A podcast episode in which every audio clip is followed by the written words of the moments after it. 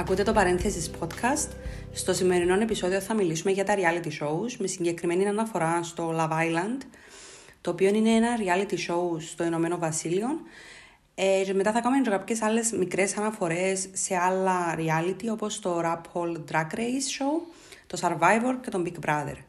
Η συζήτηση μας σήμερα είναι χωρισμένη σε θεματικές με σκοπό να μιλήσουμε για τα θετικά και τα αρνητικά χαρακτηριστικά των reality show. Mm-hmm. Ε, αρχικά πριν πούμε στις θεματικές μας, να πούμε λίγα λόγια για τα reality shows ως κατηγορίες. Mm-hmm. Χωρίζονται σε διάφορες κατηγορίες. Εντάξει, πιο πολλά σημαντικές όμως, τις οποίες ε, να επικεντρωθούμε εμείς. Είναι τα ανταγωνιστικά reality αρχικά, που στο στυλ του Survivor και τον Big Brother, όπου έχεις κάποιους άντρε και κάποιες γυναίκες, οι οποίοι θεωρούνται πολλά απλοί, πολλά φυσιολογικοί, ε, να συγκεντρώνονται σε ένα χώρο ή σε ένα σπίτι, περνούν από διάφορες δοκιμασίες ε, ανάμεσα στους μήνες και ανταγωνίζονται κυρίως για μεγάλα χρηματικά ποσά. Ε, στην ίδια κατηγορία βρισκόνται και reality στο οποίο χρειάζεται να έχεις κάποια ιδιαίτερη ικανότητα, όπως είναι το Masterchef ή το RuPaul's Drag Race που αναφέραμε. Ε, και φυσικά υπάρχουν και τα reality που βασίζονται σε ερωτικές επιθυμίες, είτε ενός ατόμου είτε ενός ζευγαριού. Που έχουμε το Love Island, το The Bachelor, το Bachelorette και πάει λέγοντας.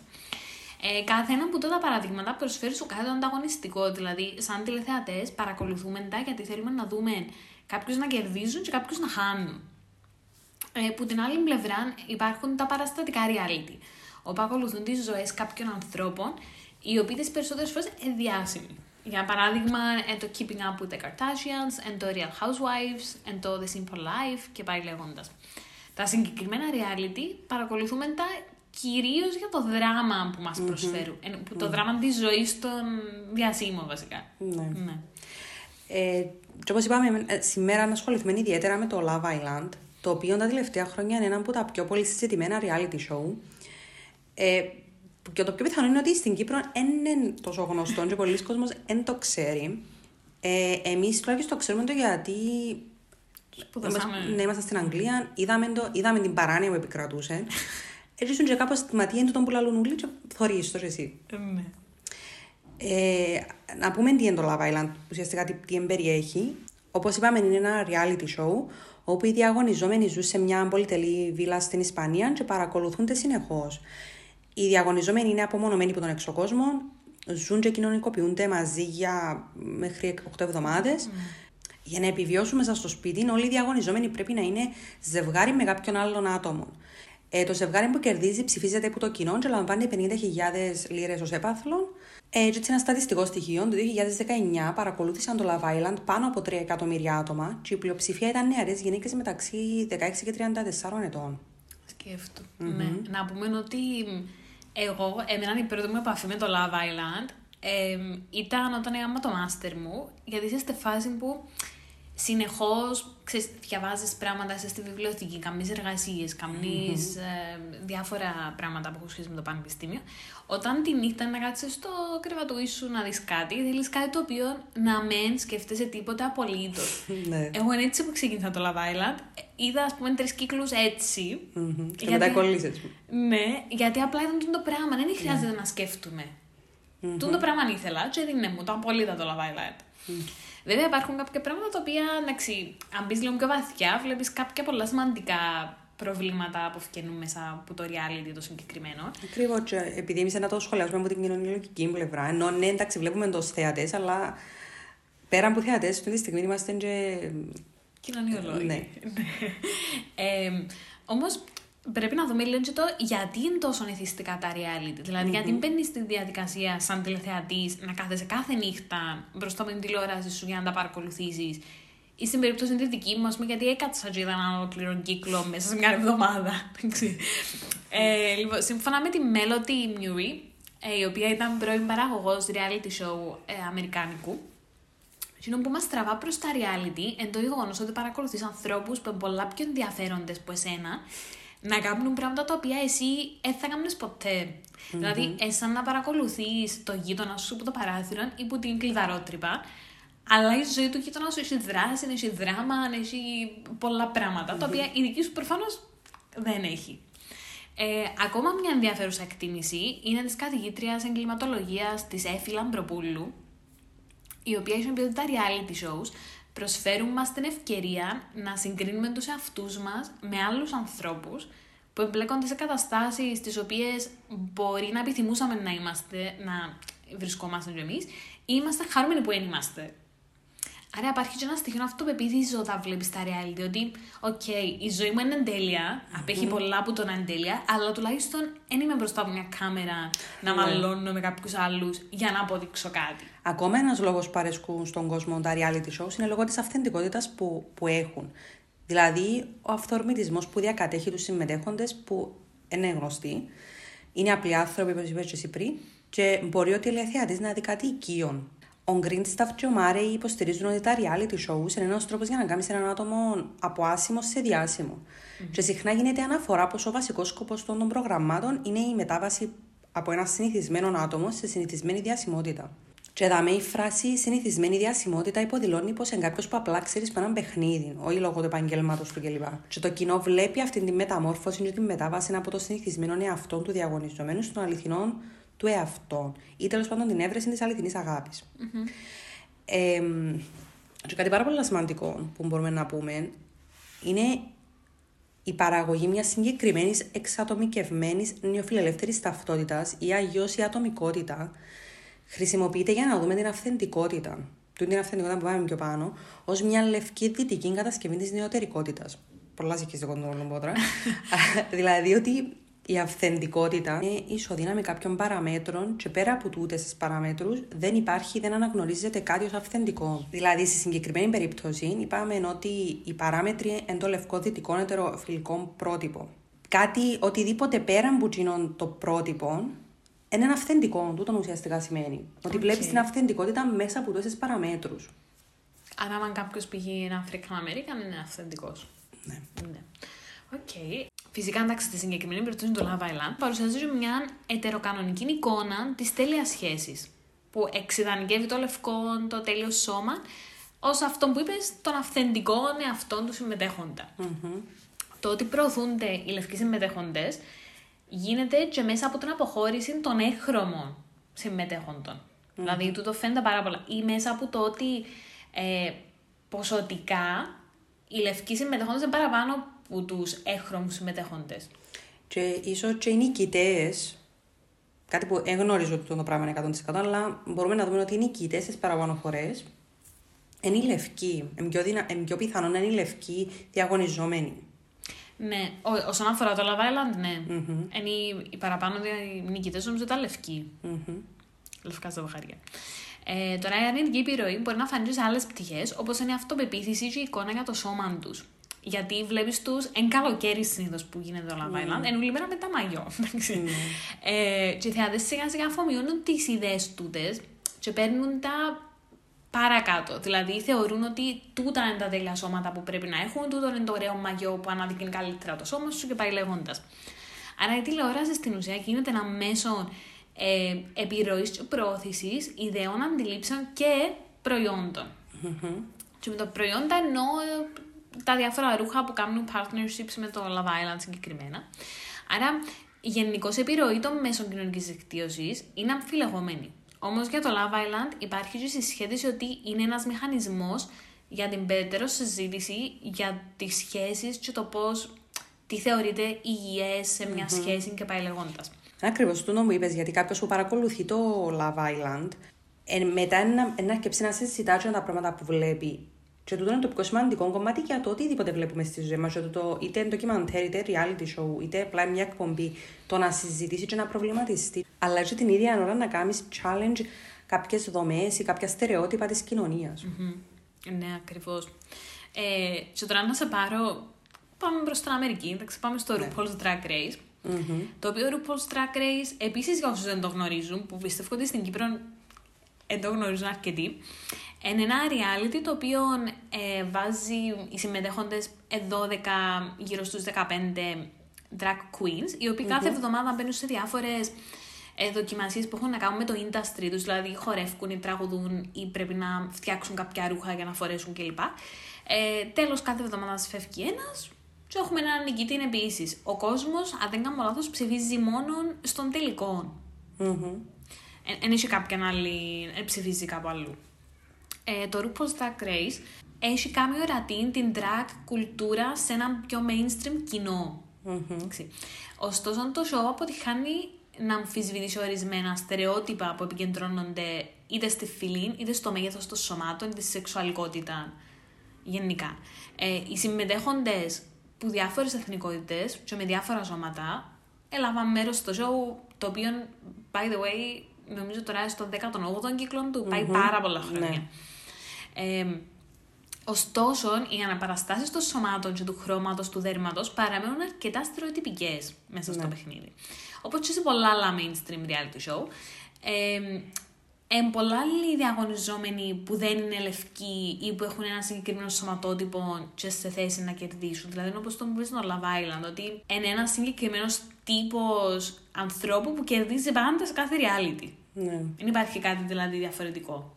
Και πάμε στην επόμενη θεματική, που είναι οι σχέσεις μέσα από το πρίσμα των reality. Λοιπόν, το, το Love Island παρουσιάζει τις σχέσεις που διαδραματίζονται μέσα στο παιχνίδι ως φυσιολογικές και υγιείς. Και τούτο είναι το πιο προβληματικό μπουλα. Ουσιαστικά κανονικοποιεί τις πράξεις των ετερόφιλων ζευγαριών, είτε τούτες σε βίε είτε δεν είναι. Οι Porter και Standing στο άρθρο τους με τίτλο Love Island and Relationship Education αναφέρονται στους θεατές του συγκεκριμένου reality λέγοντας πως οι πλήστοι είναι νέοι που ξεκινούν για πρώτη φορά μια ερωτική σχέση και θα έχουν την πρώτη ίσως σεξουαλική τους επαφή. Και το πρόγραμμα παρουσιάζει λάθος και προβληματικά μοντέλα σχέσεων, τα οποία επηρεάζουν τους στις σχέσεις τους και ίσως να τους επηρεάσουν και στην πρώτη τους σεξουαλική επαφή. Ναι. Επίσης, να πούμε ότι ε, μέσα στο Love Island το γεγονός ότι τα ζευγάρια εν, τόσο ζηλιάρικα, δηλαδή mm. και ο ένας και ο άλλος, ο, ο τηλεθεατής που το βλέπει θεωρεί ότι είναι νορμάλ να ζηλεύει τον άλλον με το που ένα απλά να μιλήσεις σε κάποιον άλλον. Mm-hmm, Ακριβώς. Ε, Επίσης, μέσα από το συγκεκριμένο reality, μέσα από το Love Island, παρουσιάζονται και κάποιες κακοποιητικές συμπεριφορές, όπως για παράδειγμα τον gaslighting. Που σημαίνει ότι ε, μια συστηματική κακοποίηση και χειραγώγηση μέσω ψυχολογικών μέσων ε, που κάνουν το άλλο άτομο να αμφισβητεί τα δικά τους συναισθήματα, αναμνήσεις και τη δική τους εν τέλει εκδοχή της πραγματικότητας. Ω αποτέλεσμα, τα άτομα που παρακολουθούν το παιχνίδι φτάνουν να αντιλαμβάνονται τις προβληματικές και κακοποιητικές σχέσεις ως κανονικές και υγιείς. Mm-hmm. Και πολύ σημαντικό είναι το γεγονός ότι οι νέοι επηρεάζονται περισσότερο από διάσημους, από ανθρώπους που αναδούν στην τηλεόραση, παρά από άτομα του περιβάλλοντος τους. Ε, από την άλλη, γενικώς στα reality shows ε, μπορεί να είναι ένας τρόπος για να μπορέσει κάποιον άτομο να μάθει για τις σχέσεις και μέσω συζητήσεων, ξέρεις, που κάνουν μεταξύ τους, τα άτομα να προκαλέσουν τις κυρίαρχες δομές για τις σχέσεις και τούτον ίσως να λειτουργήσει και ως σεξουαλική Κάτι που απουσιάζει πάρα πολλά. Τουλάχιστον από τη δική μας, ναι, τα δικά μας σχολεία. Που τα σχολεία ή και μέσα από τις οικογένειες. Δηλαδή, η σεξουαλική εκπαίδευση είναι κάτι σαν ταμπού. Mm-hmm. Ακριβώς. Θα το συζητήσεις με η μάμα σου, τον παπά σου ναι. σε μια ηλικία, ξέρω το 16. Ενώ η αλήθεια, είναι πολλοί 16χρονοι που παρακολουθούν το Love Island ή παραπάνω. Αμέτρητη. Και πάμε στην τρίτη θεματική που είναι το φίλο. Ε, να κάνουμε μια πολλά μικρή αναφορά στην Butler, στην Judith Butler. Δεν θα κάτσουμε να τα αναλύσουμε πολλά γιατί να είμαστε τα με τρει μέρε. Ναι. Απλά θέλω να πω ότι προσπάθησα με πάρα πολλά μέσα να κάνω μια ωραία μετάφραση κάποιων ορισμών. Δεν ήξερα να τα καταφέρω εγώ να το πω όπως τα μεταφρασα Ε, και αν κάποιος έχει κάποια καλύτερη μετάφραση, μπορεί να μου στείλει να μου το πει. Απλά εγώ δεν μπορούσα να το μεταφράσω, ρε παιδί που στα ελληνικά τόσο καλά. Προκαλεί τον κόσμο τώρα να ξέρεις. Αύριο στέλνουμε μα κάτω μήνυματα. Όχι, πραγματικά θέλω να μου στείλετε γιατί έψαξα με όλη μου τη δύναμη να βρω μια σωστή μετάφραση. Τέλος πάντων, λοιπόν, όπως είπα, η Butler αναφέρεται στο φίλο και πώς παρά έναν εσωτερικό χαρακτηριστικό του εαυτού μας είναι κάτι που παράγουμε μέσω συγκεκριμένων σωματικών πράξεων. Δηλαδή, εξηγεί πως το φύλλο είναι το παρεστησιολογικό αποτέλεσμα των φυσικοποιημένων χειρονομιών. Έχει χειρονομίες που γίνονται φυσικές, και το αποτέλεσμα τους είναι το φίλο, κάπως έτσι. Okay. Και θα το πω και ακόμα με πιο απλά λόγια.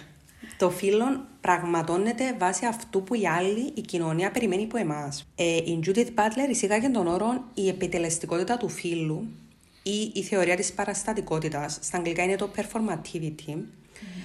Ε, και εξηγά ότι η επιτελεστικότητα ορίζεται ως μια πράξη, ε, μια σειρά από επαναλαμβανόμενες κινήσεις οι οποίες είναι ρυθμισμένες. Δηλαδή, οι πρακτικές του φύλου είναι καθορισμένες από την κοινωνία και τα άτομα να παρασυστούν τις συγκεκριμένες κοινωνικές μορφολογίες έμφυλων ρόλων. Okay. Και μπορώ να το πω και πιο απλά. Δώσε, ρίξε. Θα προσπαθήσω.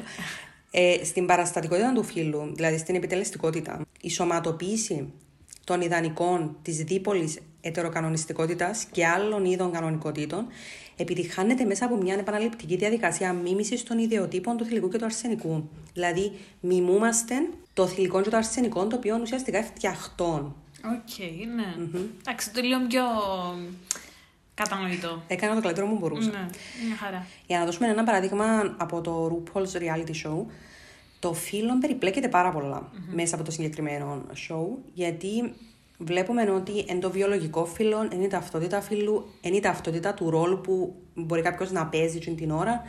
Ουσιαστικά το drag είναι μια προσωμείωση και ένα παιχνίδι στην έννοια του φύλλου.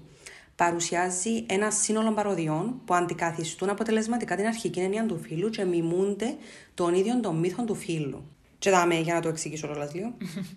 Υπήρξε η πλευρά που θεωρούσαν παλιότερο ότι ήταν drag shows, κοροϊδεύαν ή χλέβαζαν τέλος πάντων τις γυναίκες και πολλές γυναικές πράξεις. Mm-hmm. Όμως, εάν δούμε το φίλο μέσα από τη σκοπιά της Butler που είπαμε πιο πάνω, τότε τον drag είναι ένας τρόπος να αντιληφθούμε την παραστατικότητα του φύλου και την ενσωμάτωση των στερεοτύπων. Δηλαδή, μπορούμε να δούμε πώς τούτες όλες οι γυναικείες πρακτικές εφτιαχτές. Ότι είναι ένας ρόλος ουσιαστικά. Μπορούμε να το δούμε πιο έντονα το πράγμα. OK, okay, εντάξει, αρχικά μεγάλη σχολή Butler mm-hmm. ε, για το φύλο κλπ. Νομίζω ήταν κατανοητό έτσι όπως το πες. Προσωπικά, εγώ καταλάβα το. Τώρα, να μείνουμε λίγο στο RuPaul's, μιας που ξεκίνησαμε που τζιαμέ. Ε, στο RuPaul's υπάρχει και μια προσήλωση στη φιλετική αυθεντικότητα. Δηλαδή, ενώ το φίλο μπορεί να ανατραπεί, να αντιστραφεί ή να ανανεωθεί, η φίλη πρέπει να ακολουθεί ένα πρωτόκολλο πραγματικότητας συσσαγωγικά. Mm-hmm. Ε, επιπλέον για τους έγχρωμου χαρακτήρες, η φιλετική πραγματικότητα σημαίνει ότι το να παραμείνεις αληθινός στην εθνοτική φιλετική ταυτότητα είναι μια απέτηση που δεν ισχύει για τους λευκούς και ασιατικού χαρακτήρες στην παράσταση. Δηλαδή, για παράδειγμα, ένας λευκός μπορεί να αντιγράψει κάποια φιλετικά στοιχεία των έγχρωμων. Ενώ ένας έγχρωμο δεν μπορεί να το κάνει. Δηλαδή, πρέπει να είναι αυθεντικός στην ταυτότητά του ω έναν είδο show που υποθέτει ότι αντιπροσωπεύει αυτό που είναι πραγματικο τα reality shows γενικά συμβάλλουν στην κανονικοποίηση των στερεότυπων που γίνεται συχνά σε μια προσπάθεια δημιουργίας στιγμών που αξίζουν κουτσομπολία σε μια εκπομπή. Δηλαδή, για παράδειγμα, ε, όταν βλέπεις κάτι, μπαίνεις, σχολιάζεις το, ξέρεις, ανακυκλώνεις και προωθείς κάποια πράγματα που γίνονται. Ναι. Για παράδειγμα, όταν έχουμε το χ και το ψ σε ένα reality, οι οποίοι μαλώνουν, εγώ να το σχολιάσω να μ' αρέσει το πράγμα. Έτσι, ε, λειτουργούν κάπως στα reality show με έναν τρόπο όπου οι παραγωγές πλέον καταλαβαίνουν το τι αρέσκει στον κόσμο και προωθούν το ακριβώς πίσω του το πράγμα που του αρέσκει. Δηλαδή, όταν εγώ πιάσω μια εκπομπή και πάω στο μοντάζ, να βάλω σκηνές οι οποίες να προωθούν τα κουτσομπολιά, τους καυγάδες, τούν τα πράγματα, γιατί ξέρω ότι ο κόσμος τρέφεται μέσα από το πράγμα. Αν του κόσμου δηλαδή αρέσει και το πράγμα, βλέπει έναν τύπο να κάθεται σε μια γωνία να διαβάζει ένα βιβλίο, για παράδειγμα, ε, να βάλουν τα reality show κάπως έτσι. Αλλά δυστυχώς δεν είναι το point τους. Και βασικά το ωραίο της φάση είναι ότι σαν που θεωρείς ότι έχεις την εξουσία, ότι έχεις τη δύναμη σαν τηλεθεατής, επειδή ψηφίζεις, επειδή σχολιάζεις κλπ. Έρχεται η παραγωγή και λέει σου, Όχι, δεν έχεις την εξουσία, εγώ την έχω. Εγώ πλασάρω στο ακριβώς που θέλεις να δεις. Άρα έχεις μια ψευδέστηση εξουσίας. Mm-hmm. Εντάξει, τούτον ένα το δούμε και λίγο πιο κάτω στην επόμενη θεματική. Άρα το αφήνω εδώ, βάζω okay. μια τελεία και πάμε παρακάτω. Ε, το επόμενο θέμα που να αναπτύξουμε είναι η αρενοπότητα. Πολλά μεγάλο κομμάτι. Πολλά ειδικά του Love Island. Ακριβώς. Γιατί έχει ασκηθεί τρομερή κριτική στο Love Island για την πρόθεση και την κανονικοποίηση της τοξικής αρενοπότητας mm-hmm. και της ηγεμονικής. Ε, ένα παράδειγμα είναι ο τρόπος που προσπάθησε σε έναν επεισόδιο ένας διαγωνιζόμενος να χειραγωγήσει με τη συμπεριφορά του τη σύντροφών του. Ε, άλλα παραδείγματα στον τέταρτο κύκλο μου, μπορείς να μας πεις πού το είδες πιο έντονα. Ε, ήταν όταν ένας από τους παίκτες εχώριζε με μια κοπέλα που είχαν σχέση, και έκαμε σχέση με μια άλλη. Και όταν η κοπέλα, η πρώτη, πήγε να του πει να το αντιμετωπίσει και να του πει τι έγινε, ρε παιδί μου, ο ίδιος άρχισε να την, να την κατηγορά για θέματα στη σχέση τους, που τούτο είναι το που είπε πιο πάνω τον gaslighting. Mm-hmm. Δηλαδή, ε, προσπαθούσε να το γυρίσει πάνω της, ε, προσπαθούσε να την κάνει να αμφισβητήσει και να αποεπίστευκε μέχρι εκείνη τη στιγμή ότι έγιναν. Mm. Ένας άλλος παίκτης προσπαθούσε να ελέξει και είχε εκτιτική συμπεριφορά προ τη σύντροφό του, ζητώντας της να μην μιλάει με άλλους διαγωνιζόμενους, και όπω πάλι πριν εσύ για το ότι ζηλεύουν mm. κτλ. Επίσης, η τοξική αρενοπότητα εφάνηκε όταν οι άντρες συμμετέχοντες αντιδράσαν με τη σεξουαλική αυτοπεποίθηση μιας από τις παίκτριες που ουσιαστικά προκαλεί τις αντιλήψεις γύρω από τη γυναικεία σεξουαλικότητα που θεωρείς ότι η γυναικεία σεξουαλικότητα είναι παθητική; Mm-hmm. και έρχεται τούτη παίκτρια που μιλά συνέχεια για το σεξ σε, στην καθημερινότητά της και εδώ το πράγμα προκαλεί τούτες όλες τις αντιλήψεις. Ένας από τους παίκτες λοιπόν ήταν να βγει με την παίκτρια ε, και είχε μπει στους υπόλοιπους παίκτες θα είναι ενδιαφέρον να δούμε αν είναι μόνο λόγια ή όχι. Δηλαδή, τούτη μιλάς για το σεξ και το άλλος λέει το πράγμα. Οι άλλοι άντρες που ήταν πάρω σε συζήτηση ουσιαστικά αναφέρθηκαν στο συγκεκριμένο γεγονός ότι ήταν αστείο. Κάτι που κάνει πιο σεξιστικό το συγκεκριμένο γεγονός, γιατί δεν υπάρχει ούτε καν η αντίληψη για το πόσο σεξιστικό ήταν εξ αρχής μόνο και μόνο που υπόθηκε. Δηλαδή, αν ήταν κάπως οι παίκτες, ξέρεις, ναι, ήταν λίγο λάθος, sorry. Ενάδα σεξιστικό, αλλά τόσο και λίγο κάπω εντάξει, έχουν αντίληψη τουλάχιστον. Το ότι ε, θεωρήσαν ότι ήταν αστείο, κάνει ακόμα πιο σεξιστικό το συγκεκριμένο πράγμα. Και επίσης, μέσα από τα μέσα κοινωνικής δικτύωσης, η παίκτρια παρουσιαζόταν πως είχε σεξουαλική αιμονή και πως η συμπεριφορά της ήταν ανάρμοστη. Ε, και επίσης, άλλες γυναίκες στο παιχνίδι υπέστησαν το slut shaming και τα απελώθηκαν ως σεξουαλικά εκτός ελέγχου, όπως πρέπει να τιμωρηθούν για τις συμπεριφορές. Και ένα παράδειγμα που μπορεί πάλι να το θυμάσαι εσύ. Ήταν στον δεύτερο κύκλο, όταν δύο παίκτες έκαναν σεξ μέσα στο σπίτι, με αποτέλεσμα η κοπέλα να υποστεί τι συνέπειες να χάσει το στέμμα της Miss Great Britain, ενώ ο άντρας είχε καμία επίπτωση. Ναι. Mm. Θα κάνω ένα σχολιασμό για την πρώτη κοπέλα που αναφέρεις, γιατί είχα το δει των κύκλων. Ε, το δεύτερο παράδειγμα που είπες, γνωρίζω το μέσα από κάποια αποσπάσματα που είδα. Mm-hmm. Ε, αλλά στο πρώτο παράδειγμα που είχες πει, η συγκεκριμένη κοπέλα έκαμε τον μετά. Ήταν κάπως τι είπες, ερωτήσε τον, και ρωτήσει τίποτα δεν είπα. Τελικά κατέληξε να είπε της πάτηση έτσι. Και ήταν κάπως, καλά, να κατάλαβες ότι λάθος το που είπες, ναι, και ότι ε, όχι, αστείευκαμε. Κατάλαβες τι συγκεκριμένα. Επίσης, υπήρχε μια άλλη σκηνή μες στο ε, σειρά της συγκεκριμένη που κάθονταν κοντά στην πισίνα και μιλούσα για τους σεξουαλικούς παρτενέρα, ας πούμε, που είχε κάποιος. Και λόγω είναι τον αριθμό τους. Κάτι το οποίο είναι επίσης άκυρο να κάθεσαι να συζητά, αλλά τέλος πάντων. Στην συγκεκριμένη είχε πει εγώ έπια μόνο με πέντε. Ήταν πολλά μικρός αριθμός. Και όλοι είχαν μείνει εκπληκτή. Ότι μα εσύ μόνο με τόσους, επειδή ήταν κάπως είναι ναι. Το ότι δηλαδή συγκεκριμένη σεξουαλική αυτοπεποίθηση, το ότι μπορούσε να μιλάει για τα συγκεκριμένα mm-hmm. θέματα, δεν σημαίνει όμως ότι έπαιρνε με 150 πλάσματα. Ενώ έβλεπες αντίθεση τους άντρες της συγκεκριμένης σειράς που έπιασε με 300 γυναίκες τη στιγμή με 25 χρονών, που το επέζησα, ξέρεις, παρθενοποιητσε. Mm-hmm. Και ακόμα κάτι, ήταν όταν το 2019 μια από τις παίκτριες ε, χώρισε και αποχώρησε από το παιχνίδι για να μην διακινδυνεύσει να χαλάσει τη νέα σχέση του πρώην της. Δηλαδή είχε μια σχέση μες στο παιχνίδι, συγκεκριμένη, χωρίσαν, και έφτιαξαν με μια άλλη μου μέσα στο παιχνίδι και η πράξη του τότε αποχώρησε να αντιμετωπίστηκε ενός θετική. Ενώ ουσιαστικά ήταν χυμπαθή, δηλαδή που το him και το empathy, που δηλαδή είναι υπερβολική εμπάθεια και συμπάθεια απέναντι στους άντρες δράστες σεξουαλικής βίας ή κάποιας αδικίας εις βάρος μιας γυναίκας. Και φυσικά το Love Island, εντάξει, μην λέμε μόνο αρνητικά πράγματα, έχει και θετικές εμπειρίες όπως τη γυναικεία φιλία που μπορούμε να δούμε μέσα από το παιχνίδι, και αντρικές φιλίες ή στα αγγλικά τέλος πάντων το bromance. Να πάμε λίγο και στον Κόνελ, ο οποίος είχε αναφερθείς στην ηγεμονική αρενοπότητα, η οποία μπορεί να χαρακτηριστεί ως η πρακτική που επιτρέπει τη συνέχιση της ανδρικής κυριαρχίας στις γυναίκες.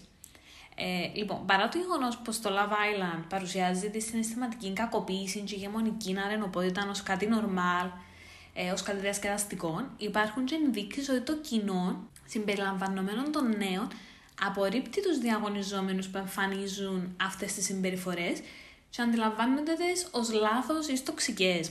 Mm-hmm. στην περίπτωση του Love Island, το φίλο παρουσιάζεται με ένα mainstream τρόπο. Δηλαδή, οι άντρες αλλά και οι γυναίκες που συμμετέχουν στο παιχνίδι παρουσιάζονται μέσα από τους ρόλους των φίλων. Ε, επιπλέον, προωθείται ένα συγκεκριμένο τύπο αισθητικής, αφού απεικονίζει την αρενοπότητα αντίστοιχη με το σώμα. Δηλαδή, με τα αθλητικά και δυνατά σώματα να χαρακτηρίζονται ως επιθυμητά. Η σχέση μεταξύ ηγεμονικής αρενοπότητας και ετερόφιλου αρσενικού είναι εμφανής. Και συμβαίνει ιδιαίτερα όταν συζητάμε ε, συλλογικές ανδρικές συμπεριφορές και τις λεγόμενες λατ κουλτούρες, τις οποίες παρατηρούμε πολλά μεταξύ Εγγλέζων. Ναι. Στις οποίες η ετεροφιλοφιλία εκτελείται και αναμένεται και γιορτάζεται συνέχεια.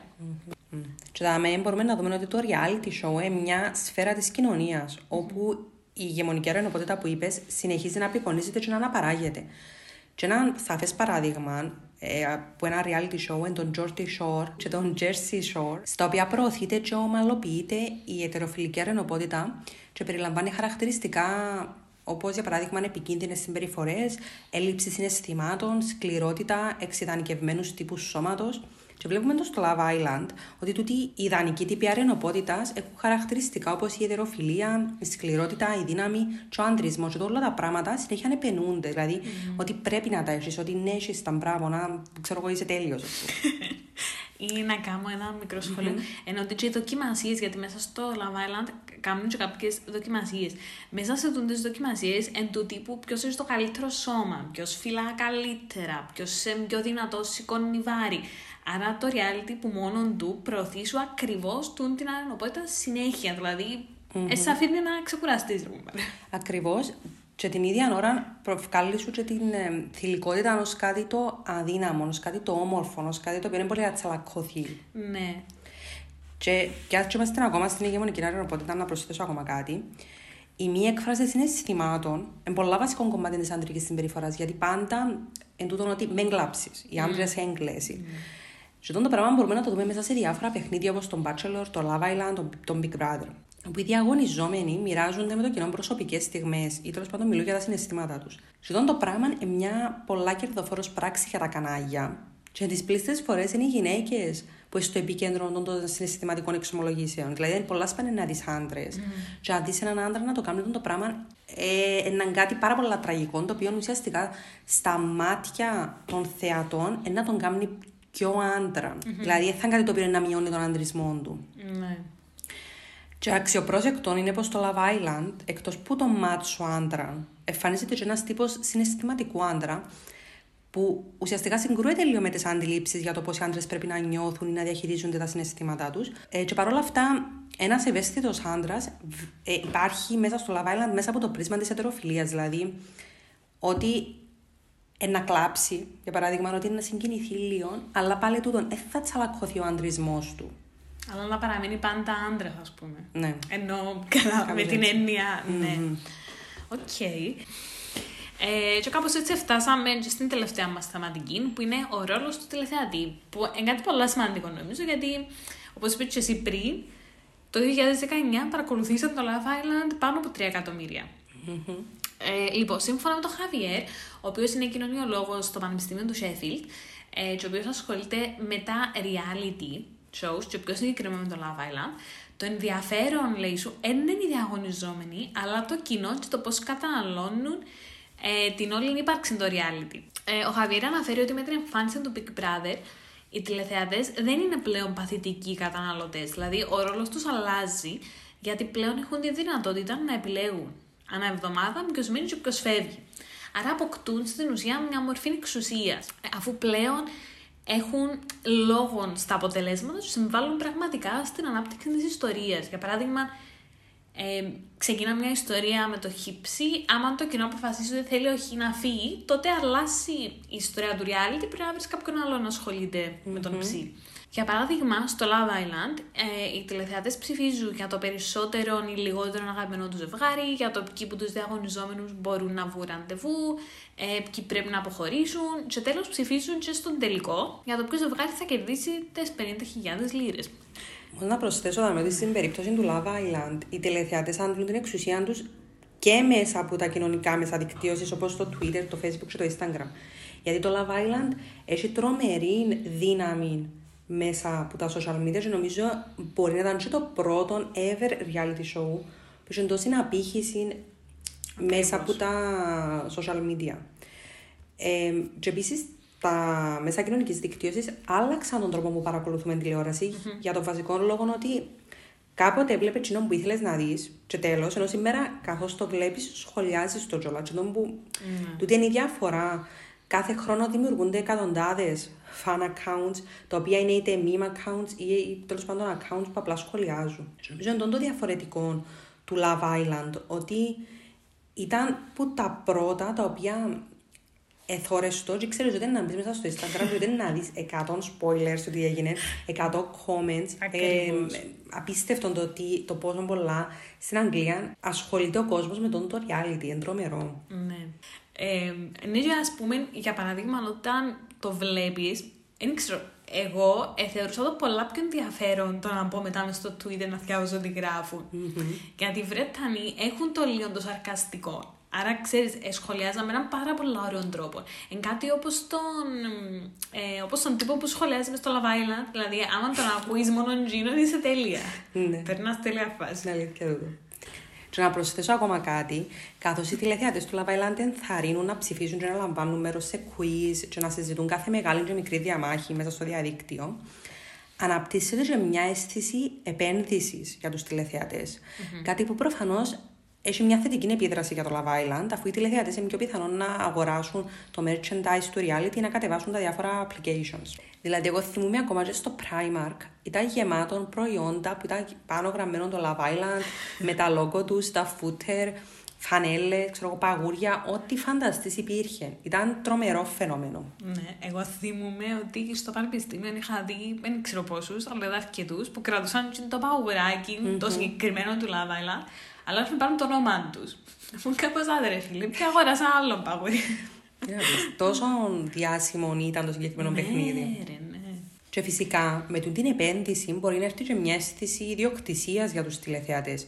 Ε, όπου θεωρούν ότι έχουν ευθύνη να εντοπίζονται στις κακές συμπεριφορές που είπαμε και πιο πριν, που εμφανίζονται από κομμάτι της εκπομπής και να τις αντιμετωπίζουν μέσω του σχολιασμού στο διαδίκτυο. Mm-hmm. Τούτο φυσικά έχει αρνητική επίδραση, κυρίως προς τους διαγωνιζόμενους, οι οποίοι και μετά το τέλος του Love Island συνεχίζουν να παρακολουθούνται από τους τηλεθεατές μέσω του Instagram, του Twitter κτλ.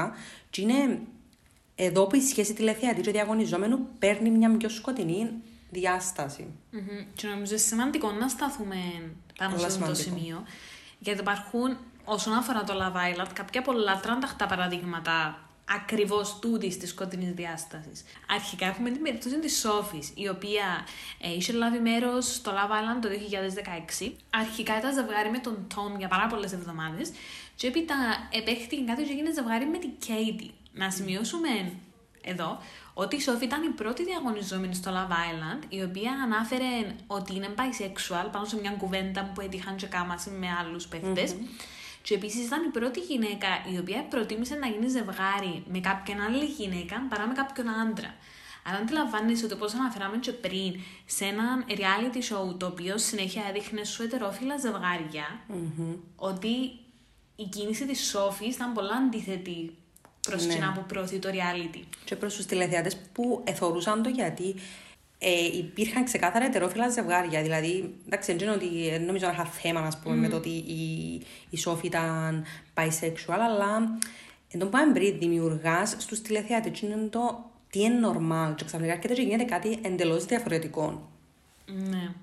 Και δαμέ που ε, πολλοί από τους τηλεθεατές εναντιωθήκαν στην ιδέα του ζευγάριου mm-hmm. Σόφη Κέιτι με αποτέλεσμα να ξαφίναν τις αρνητικά σχόλια και μετά από τελειώσαν το παιχνίδι.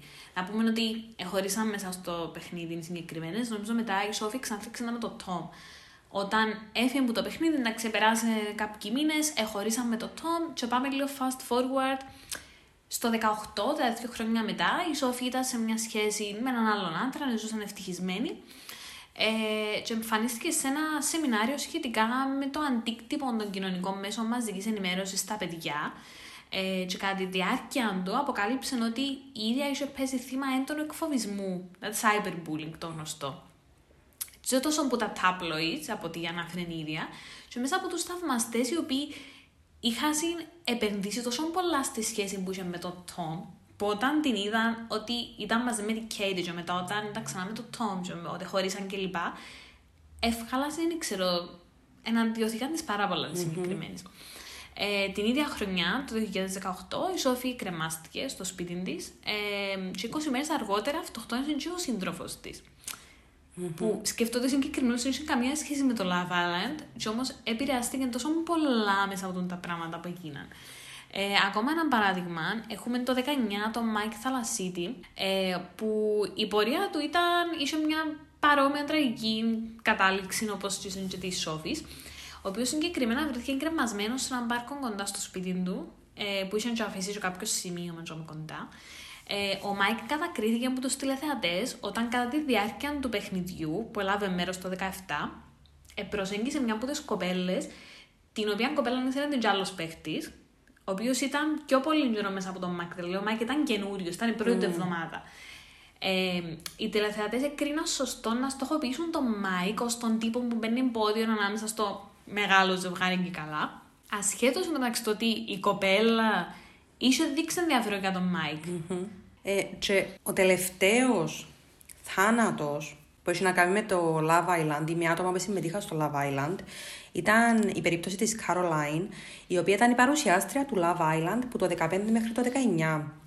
Λοιπόν, η Caroline απομακρύθηκε από τα καθήκοντα της ως παρουσιάστρια μετά την εμπλοκή της σε μια δικαστική υπόθεση, γιατί ευρέθηκε κατηγορούμενη για βίαιη επίθεση προς τον σύντροφο της. Κατηγορία την οποία η ίδια είχε αρνηθεί και δέχτηκε τρομερή επίθεση τόσο από τους τηλεθεατές ε, του Love Island, αλλά και από τα tablets της χώρας. Και δυστυχώς το Φεβρουάριο του 20 αυτοκτόνησε. Ο θάνατος της ε, επιρροδότησε μια συζήτηση για την ψυχική υγεία και τα reality shows και το πώς μπορούν οι, οι διάφορες παραγωγές να συμβάλλουν στην αντιμετώπιση του cyberbullying και πώς μπορούν να στηρίξουν τους διαγωνιζόμενους και μετά το τέλος του παιχνιδιού. Mm-hmm. Και σύμφωνα με την εφημερίδα The Guardian, το 2019 υπήρξαν 38 θάνατοι από αυτοκτονίες διαγωνιζόμενων reality. Εκτός από τις ζωές που χάθηκαν τραγικά, υπάρχουν και πολλοί διαγωνιζόμενοι που συνεχίζουν να αντιμετωπίζουν προβλήματα με την ψυχική τους υγεία. Mm-hmm. Mm-hmm. Ναι. Η αλήθεια είναι ότι με τούτο που είπες για την Caroline, ε, μετά την αυτοκτονία της Caroline, ε, ξεκίνησαν ο κόσμος να αναρωτιέται τι πάει λάθος. Γιατί ναι. έχει ένα reality, το Love Island, το οποίο είναι πάρα πολύ αγαπημένο από τον κόσμο, και μέσα σε τρία χρόνια αυτοκτονήσαν τρεις εμπλεκόμενοι. Και μέσα σε τους εμπλεκόμενους ήταν και η Caroline, η οποία υπήρξε πολλά μεγάλο κομμάτι του Love Island. Το θέμα όμως είναι ότι τούτοι όλοι που σχολιάζαν και λαλούσαν ότι η Caroline αυτοκτόνησε και τα tablets που εγγράφαν την ιστορία είναι τα ίδια tablets που εγγράφαν τα προηγούμενα ε, και τα ίδια tablets που εφτάσαν την Caroline στο σημείο να αυτοκτονήσει. Mm-hmm. Οπότε το θέμα είναι τούτο να ελέξει τα tablets, να ελέξει τα social media, να καταλάβεις ότι είναι ένα παιχνίδι. Και δεν είναι κακό να το χωρίσουν το παιχνίδι, mm-hmm. αν είναι δυνατό. αλλά πρέπει να καταλάβεις ότι ως ένα σημείο. Δηλαδή, τι μπορεί να γράψεις, σε ποιο σημείο να πειράξει τόσο πολλά τον άλλον, που να σταματήσει να είναι απλά ένας σχολιασμός. Γιατί, εν το που είπαμε και πριν, που είπαμε να πούμε, για την κοπέλα που, είχαν, που της είχαν πει κάτι και είχαν, είχε μπει ένα αστείο, ένα αστείο mm. το πράγμα που είπα. Μα αν ο άλλος δεν γελά, είναι ένα αστείο. Αν τον άλλος είναι οχλάτων, σημαίνει ότι πλέον είναι σχολιασμός του τηλεθεατή, ότι είναι σοβαρό πρόβλημα. Ναι. Βασικά το θέμα πρέπει να σαν τηλεθεατής, είναι το που είπες, να καταλάβεις ότι, OK, βλέπω κάτι, εν ψυχαγωγία, mm-hmm. δηλαδή να το δω και να πάω παρακάτω. Δεν είναι ανάγκη να μπαίνουμε στη διαδικασία να είμαστε κάπως. Ε, είμαι με τούν την ομάδα, γιατί στην άλλη ομάδα ε, εμαρσκούν οι ΑΓΒ τύποι ανθρώπου που είναι μέσα.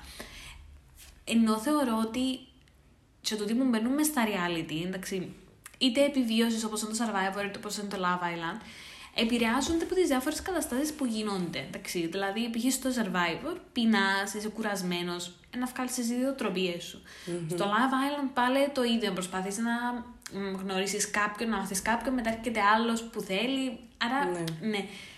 Πρέπει να αντιληφθείς ότι κάτω από συγκεκριμένες συνθήκες οι άνθρωποι βγάλουν το συγκεκριμένο τους εαυτό. Ότι είναι πάντα έτσι.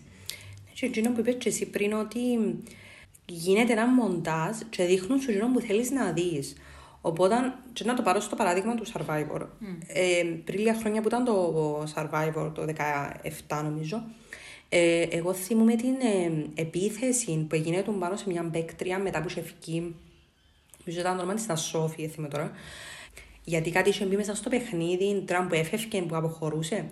Και είχε γίνει τόσος πολύ σάλο μέσα στο Instagram της Εστελάν τη συνέχεια απειλούσαν την. Δηλαδή, εντάξει, δέχομαι ότι μπορεί να θυμώσεις πέρα από τους παίκτες, αλλά πρέπει, πρέπει να αντιλήψει ότι το πράγμα δείχνουν το γιατί θέλεις να το δεις. και επίσης, και ο άνθρωπος που εντζάμε, δεν είναι μόνο τζίνο το πράγμα. Δηλαδή, δεν είναι ότι απλά πήγε στο survivor, έχεις ολοκλήρη ζωή. Είναι μια ολοκλήρη προσωπικότητα η οποία δεν μπορεί να φανεί μόνο που τη μισή ώρα που να το δεις εσύ τη νύχτα πριν πας να κοιμηθεί. Ακριβώς το γεγονός ότι επιλέγουν εσένα μέσα από 24 ώρες να σου δείξουν μόνο την ανάμνηση. Κάτι σημαίνει ότι εσύ τώρα που το πρωί που ξυπνάς στη νύχτα μου ξυπνάς είσαι τέλειος. Καταλάβει. Anyway, το point είναι τούτο να αντιληφθούμε ότι ένα απλά κάτι που βλέπω για να περάσω καλά, κλείνω την τηλεόραση μου και δεν το κρατώ και να πιένω. Ναι. Και να κάνω ακόμα ένα comment από την κοινωνιολογική πλευρά, ότι το που είπαμε για το, για το πώς παρουσιάζονται οι σχέσεις, το πώς παρουσιάζεται το φίλο, το πώς παρουσιάζονται τα σώματα και το, το τι αντιπροσωπεύουν όλα τα πράγματα, είναι πάρα πολύ σημαντικό. Γιατί πρέπει όταν βλέπουμε κάτι, πάντα να αναρωτιόμαστε τι παρουσιάζει αυτό το πράγμα. Και εννοείται το reality παρουσιάζει ένα κομμάτι της κοινωνίας. Δηλαδή, mm. του όλα τα στερεότυπα, δεν είναι ότι σκέφτηκαν τα μόνοι τους, είναι κομμάτι της κοινωνίας. Δηλαδή, και εγώ μπορεί να τα δω και να είμαι κάπως σαν. Ελά... Να ξέρω εγώ, αλλά. Ε, να τα δω και να είμαι κάπως ναι, ελάθο των στερεότυπων, αλλά μετά να πάω τα κάμω. Mm. Και μιλώ για μένα συγκεκριμένα, μιλώ για τους θεατέ, ότι βλέπουν, μπορεί να γνωρίσουν ότι μια συμπεριφορά λάθος, αλλά να πάνε να το κάνουν τον το πράγμα και μετά. Γιατί η τηλεόραση είναι έναν, είτε το θέλουμε είτε όχι, έτσι το πράγμα να σε επηρεάζει παραπάνω στη ζωή σου. Δηλαδή η τηλεόραση, τα social media, τον, τον το πράγμα έχουν σκοπό να κάνουν. Έτσι για να κλείσουμε, να αφήσουμε ε, και κάτι σε εσάς να σκεφτείτε, ενώ ότι τα τελευταία χρόνια παρατηρείτε πολύ αύξηση του το reality και πρέπει να ρωτηθούμε γιατί. Τούν το πράγμα είναι να μας προσφέρει τηλεόραση, μέχρι να με φτάνει mm-hmm. ή έχει και κάτι άλλο. Ή μήπως καλύτερα να θωρώ το Netflix μου πρωί στη νύχτα, αν και σάμι. Ε, λοιπόν, αυτά ήταν για σήμερα. Ευχαριστούμε που ήσασταν μαζί μας για ακόμα ένα επεισόδιο του podcast και θα τα πούμε την επόμενη φορά.